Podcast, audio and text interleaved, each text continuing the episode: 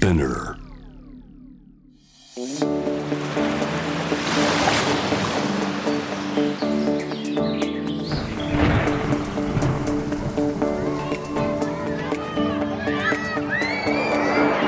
SDGs Explain for Business. SDGs を仕事に生かすナビゲーターは SDGs を軸に活動するワールドロード CEO の平原伊文です。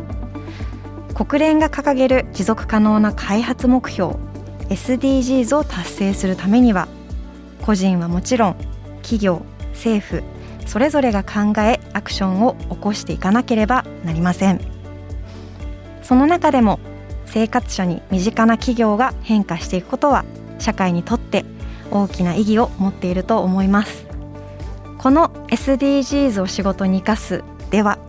試行錯誤しながら SDGs に取り組んでいる企業のアクションや抱えている悩みを共有していきます。会社はもちろんさまざまな活動をしていく上で SNS の存在は欠かせない時代となりました。このポッドキャストもハッシュタグ SDGs を仕事に生かすを活用してツイッターなどでリスナーの皆さんからのご意見をいただいております。 SDGs に関してもより多くの人に届けていくためには SNS は欠かせません。そこで今回はエシカル消費や SDGs などについて分かりやすくインフォグラフィック、画像とかですねを通じて発信するサステラというインスタグラムを運営しているリュウさんにお話を伺います。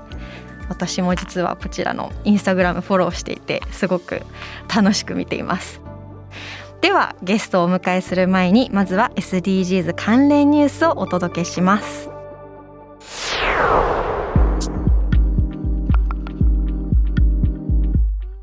男性の国家公務員99% が育休を取得。2020年4月から6月に子供が生まれた男性の国家公務員のうち、ほぼ全員にあたる 99% が育児休暇・育児休業を取得したことが8月27日、内閣人事局の調査で分かりました。平均取得日数は50日で、取得者の 88.8% が政府が目標とする1ヶ月を上回る結果となりました。調査対象は一般職の国家公務員と防衛省の特別職の2929人で、このうち出生後1年以内に休暇・休業を取得したのは2900人、残る29人は新型コロナウイルス対応などで目処が立たず取得できてないということ。政府は男性職員による取得を促すため、昨年4月以降、上司が本人と取得スケジュールなどを相談しながら計画を作る取り組みを実施。取得に向けた調整などを行うことが管理職らの人事評価に反映される仕組みとなっています。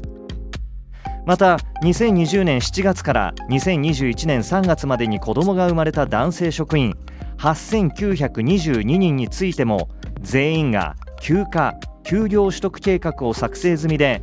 このうち 97.2% が1ヶ月以上取得する予定ということ。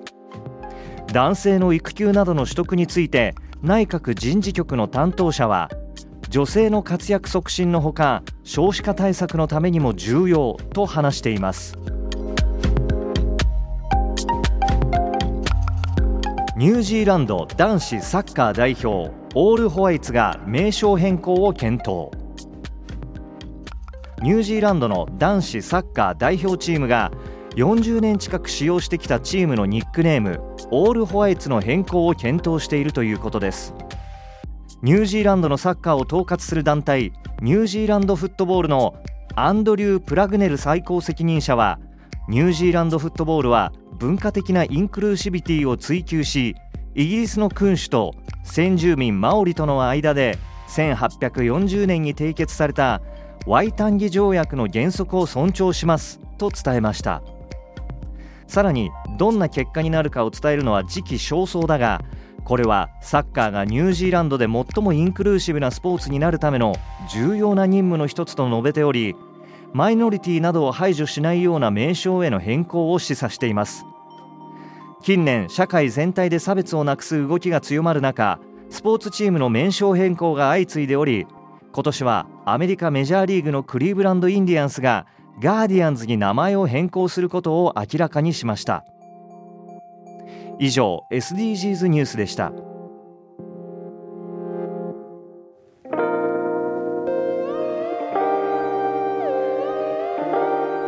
改めまして SDGs を仕事に生かすナビゲーターの平原伊文です。それではゲストをご紹介しましょう。エシカル消費や SDGs などを分かりやすく発信しているインスタグラムサステラを運営しているリュウさんにリモートでお話を伺います。リュウさん、よろしくお願いします。よろしくお願いします。サステラのリュウです。はい、リュウさん、あれですよね、サステラってこうお二人で運営されてるんですよね。はい、はい、女性の純と私男の龍の2人で運営してます、はい、で今日は龍さんがご出演していただいてるってことでよろしくお願いします。はい、お願いします。まずですね、龍さんの自己紹介をお願いします。はい、私サステラというメディアではですね、全ての人に 1% のサステナブルをということをテーマにブログやインスタグラムで情報発信をしてます。例えばリサイクル素材を使ったスニーカーとかオーガニックの洗剤とかプラスチックフリーのシャンプーとか、そういうエシカルな商品を実際に購入してレビューをしたりしてます。あとは SDGs って何とか気候変動って何とか、そういうサステナブルに関する情報を分かりやすくまとめて投稿にしたりとか、そういう情報発信をしてます。幅広くこう環境問題だったりエシカルだったり、あと SDGs に関して、分かりやすく提供されてるんですね。そうですね、はい、先ほどおっしゃっていたこの 1% のところなんですけど、なんでここ 1% になったんですか？結構こういうサステナブルに関する情報発信をしていると、例えば芸能人とかの影響を受けてビーガンとかエシカルにファッション感覚でその興味を持ったりする人って多いんですけど、そういう人に対する批判とかもニュースで見たりすることが多々あるんですね、はい、ただそうやってファッション感覚でやってる人とかを否定してしまって、もっと完璧なビーガンの人もビーガンって言ってるのにお肉食べてるじゃないかとか、そういう批判とかがあったりすると、これからサステナブルに興味を持ってやっていこうっていう人たちがすごいハードル高く感じてしまって実践できなくなってしまうんですよね、うん、そうやって100じゃなきゃダメだったら0でいいやって思ってしまう人がすごい実際には多いので、 1% でも100人がやれば 100% になると思うので、まずは 1% 目指そうっていうのがコンセプトの意味です。はい、実際にどうなんでしょう、リュウさんも昔からすごくサステナビリティに関心があって、このサステラというインスタグラムを運営し始めたんですか？正直に言うとほとんど関心がなかったんですよね、サステナビリティに関しては。はあ、どっちかといえば地球温暖化なんて自分の生活には関係がないやって思うようなタイプの人間でした、はい、ちょっとまず私の経歴についてお話しさせていただくと、2016年に会社を辞めて独立をして、ブログとか SNS で情報発信をしていたんですよ。でその中で今発信しているサステナブルとは全く関係のない不動産とかファッションとか美容とかいろんなジャンルのメディアを展開してたんですけど、それで常に新しいジャンルの情報発信を模索していたっていうのが背景としてあるんですけれども、それで2020年の11月にちょっと転機が訪れるんですけど、はい、それがネットフリックスのアープラネットっていう番組を見た時です。ほう、このアープラネットっていう番組が結構3万5000日っていう長い時間をかけて世界50カ国の生き物とか自然を撮影したっていうかなりの超大作なんですけど、はい、その中で北極圏に住むセイウチたちのシーンが流れた時に、地球温暖化によって氷が溶けて住む場所を失ってしまったセイウチたちが狭い陸地に10万頭近く押し寄せていったんですよね、うんうん、まさにすし詰め状態なんですけど、中にはそれでアローコとか崖の上から落ちてしまうセイウチたちもいたりして、うん、それでこの番組を見終わった後に、今まで何の新しいジャンルをやろうって模索していたっていうこともあって、これをやるしかないって思ったんですよね。そのセイウチたちの映像を見て、はいそのセイウチたちを救うには世界にはこういう問題が起こっているっていうことをたくさんの人に伝える必要があって、これまでブログとか SNS で情報発信をしてきた自分にはそれができるんじゃないかっていうふうに思って、サステナブルに関する情報発信を始めました。そうだったんですね。実際にどうでしょう。私も毎日サステラのインスタグラム見てるんですけども、こう、はい、始めてみて何かユーザーさんの反響とかってありますか？変化。そうですね、ありがたいことに多くのユーザーさんから好意的な反応はいただけてますね。はいはい、どんな反応が多いですか？結構私もですね、この例えば SDGs を仕事に生かすでも、環境問題とか LGBTQ とかいろんなテーマについてこう触れてるんですけども、すごく、はい、難しいなとも正直思ってます。SDGs の話って、それをより多くの人に分かりやすく伝えることを日々心がけてはいるんですけども、リュウさんがこうサステラを運営するにあたって心がけてることだったり、その上でこう得ているユーザーさんからの反応もあれば教えていただきたいです。好意的な反応が得られやすい投稿っていうのが、いくつかありまして、例えば、はい、やっぱりサステナビリティに無関心な人って、それやって自分に何の得があるのとか、環境問題より自分の生活に精一杯っていう人が大半だと思うんですよね。でもそういう人たちに関心を持ってもらわないと、環境問題を解決することも SDGs の目標を達成することもできないと思うので、なので私たちの投稿を見て、これは自分にもメリットがありそうだなって思えるような投稿は結構反応がいいような気がしてます。はい、生活者の方々が本当にメリットを感じて、明日からも行動できるような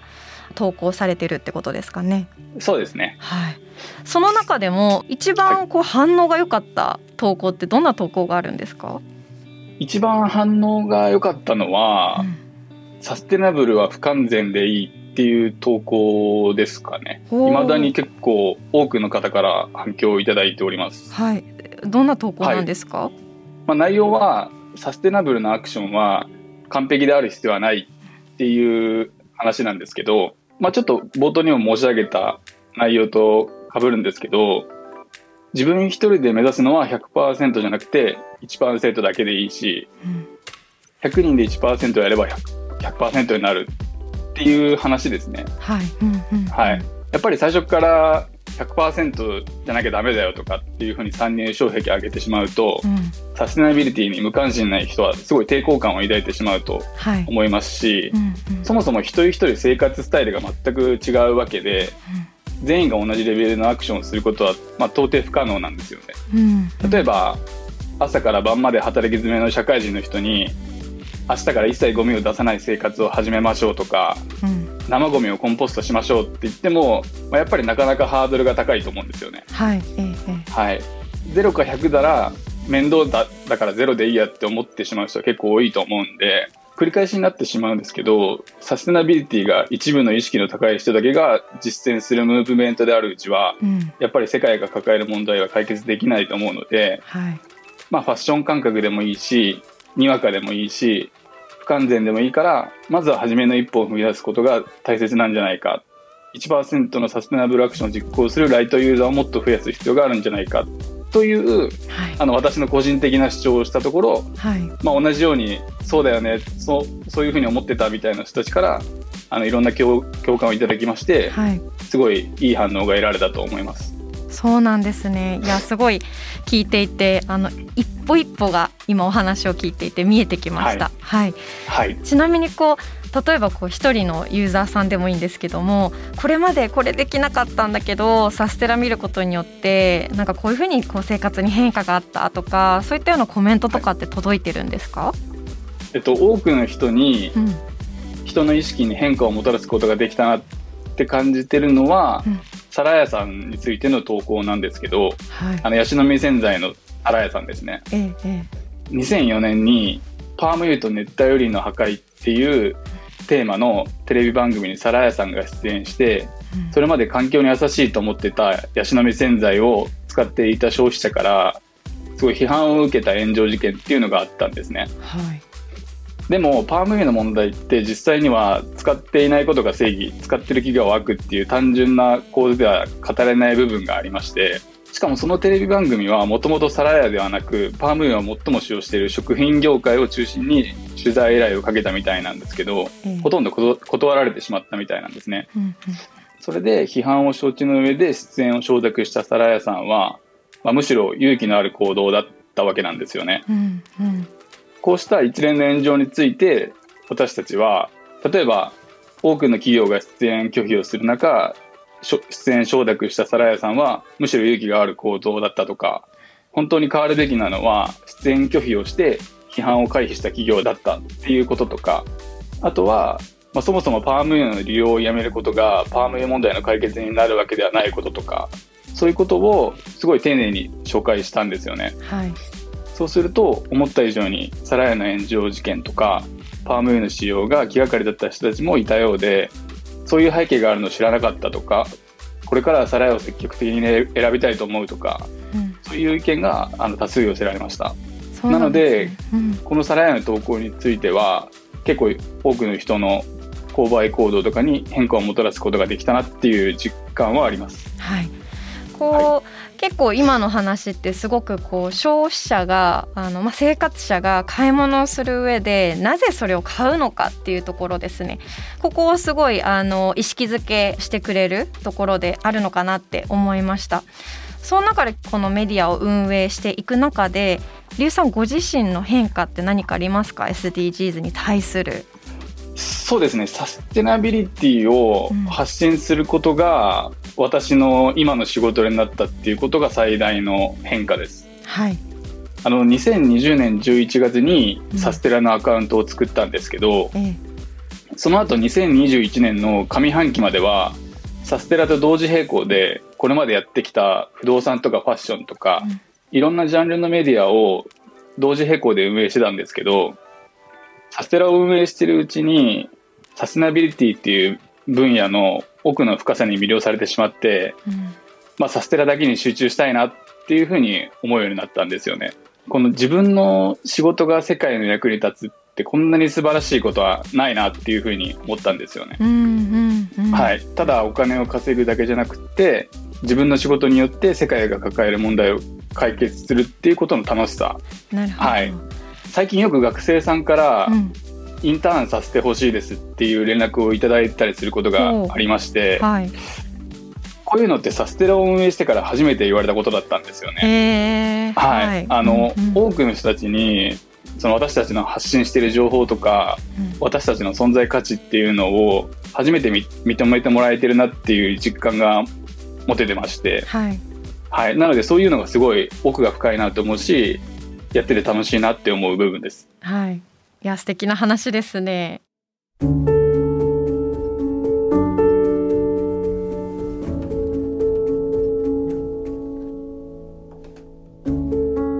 サステラさんの投稿の中ですごく印象的だったのが買い物は投票という言葉でした、はい、で結構かなり一人一人の投票行動、つまり買い物って、企業が変わって社会は変わっていくかなと思うんですけども、改めて劉さんが目指す理想の社会はどのようなものでしょうか？今は、うん、脱炭素とか SDGs とかは社会に求められてるから仕方なくやるっていう人とか企業がすごい多いと思うんですけど、将来的には人々がサステナビリティに配慮することが当たり前の世の中になってほしいなっていうふうには思ってます。例えば今スーパーのコーヒーが置いてあるコーナーに行ったりすると、たくさん陳列してあるコーヒーの隅に1個か2個フェアトレードのコーヒーが置いてあったりするんですけど、はい、うん、これってつまり生産者に適正な報酬が支払われていないことに対して問題意識を持っているメーカーがごく一部しかいないっていうことなんですよね。うん、はい、生産者たちに配慮をしていないアンフェアトレードなコーヒーが当たり前のように陳列されているわけなんですけど、うん、コーヒーだけじゃなくてどんな商品でもそうなんですけど、今はごく一部の人や企業だけが実践しているのがサステナビリティになっちゃってるんですよね、はい、うん、で本来であれば全ての商品がフェアトレードだったら認証ラベルなんていうものも必要ないわけですし、うん、生産者に適正なお金を払うっていうことがとか環境に配慮するっていうことが当たり前だっていう世の中にはなってほしいなって思ってますし、あとはまあ個人的にはあまり悲観的には考えてなくて、いずれ配慮することが当たり前の世の中にはなるなっていうふうには思ってます。はい。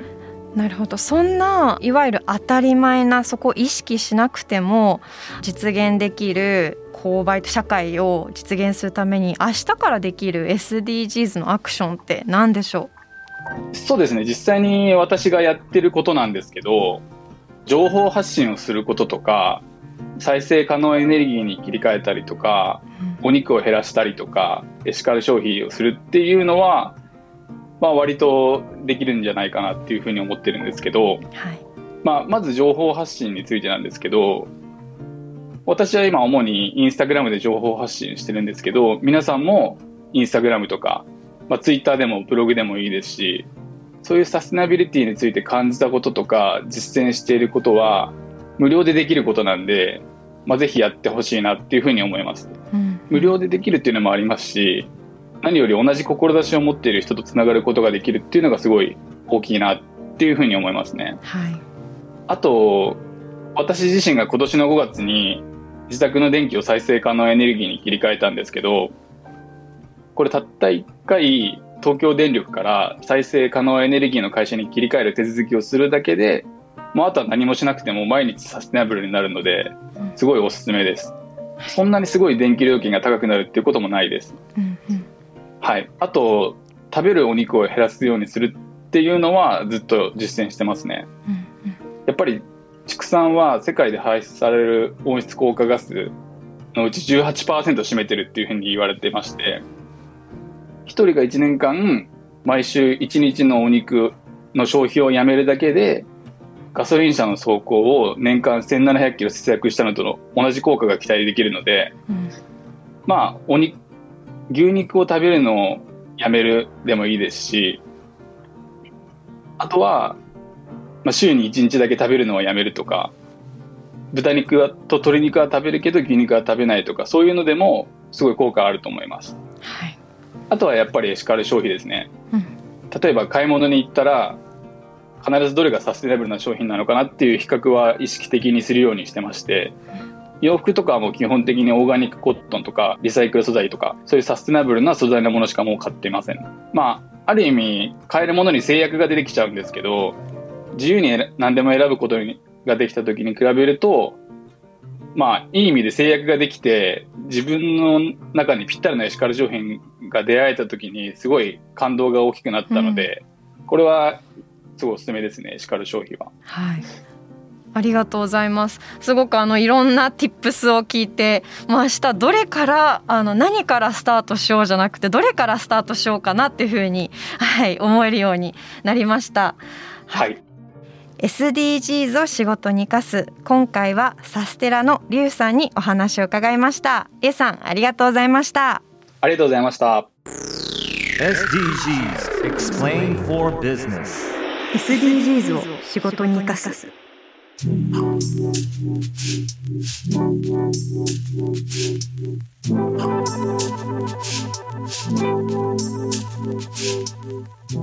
ここからは仕事で使える SDGs の数字に関するトピックをご紹介します。今日の数字は 55% です。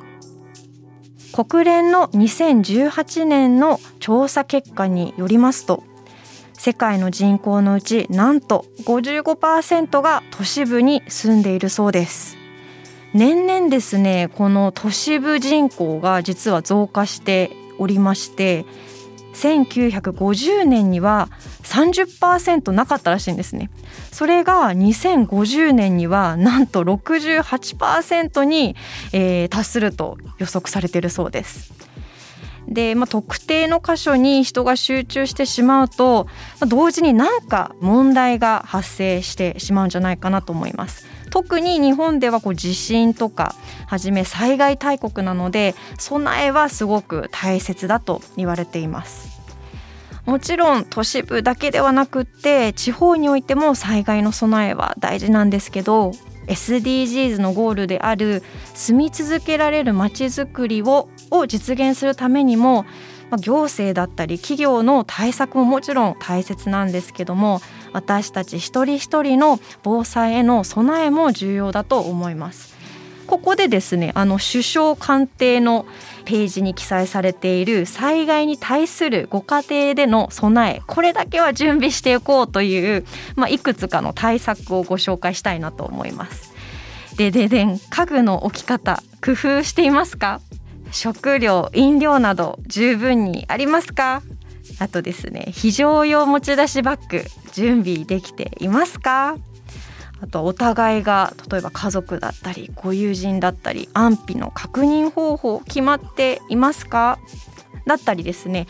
こういったような形で実は今日から私たち一人一人ができる家庭での備えですね、これ首相官邸ページに行くと見れるので、ぜひぜひ皆さんもチェックしてみて、それぞれの家庭でできることを意識してできたらいいなと思います。9月1日は防災の日だったので、皆さん改めてご家庭での防災もですね、しっかりと意識して生活できればいいなと思います。今日の数字は 55%、 世界の人口のうち都市部に住んでいる人の割合でした。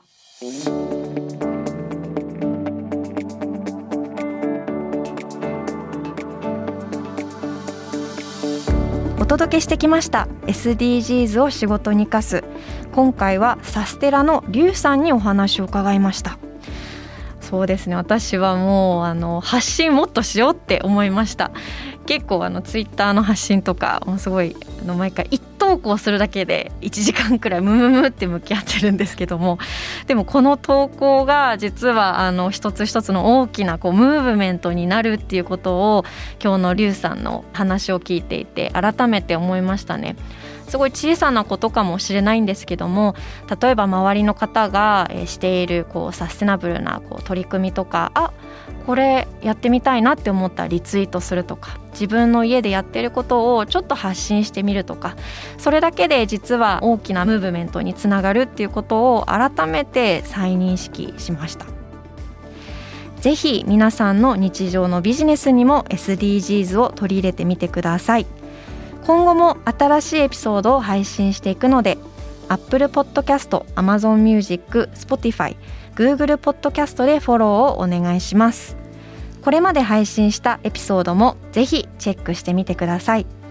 このプログラムへの質問や感想、取り上げてほしいテーマなどはぜひハッシュタグ SDGs を仕事に生かすでツイートお願いします。生かすの漢字は活動の活です。そしてハフポスト日本版では SDGs ニュースに特化したツイッターアカウントを運営しています。日々の SDGs ニュースを知りたいけどなかなか時間が取れない人に代わって、ハフポスト日本版が140文字でサクッとニュースを読み解きます。ぜひフォローしてみてください。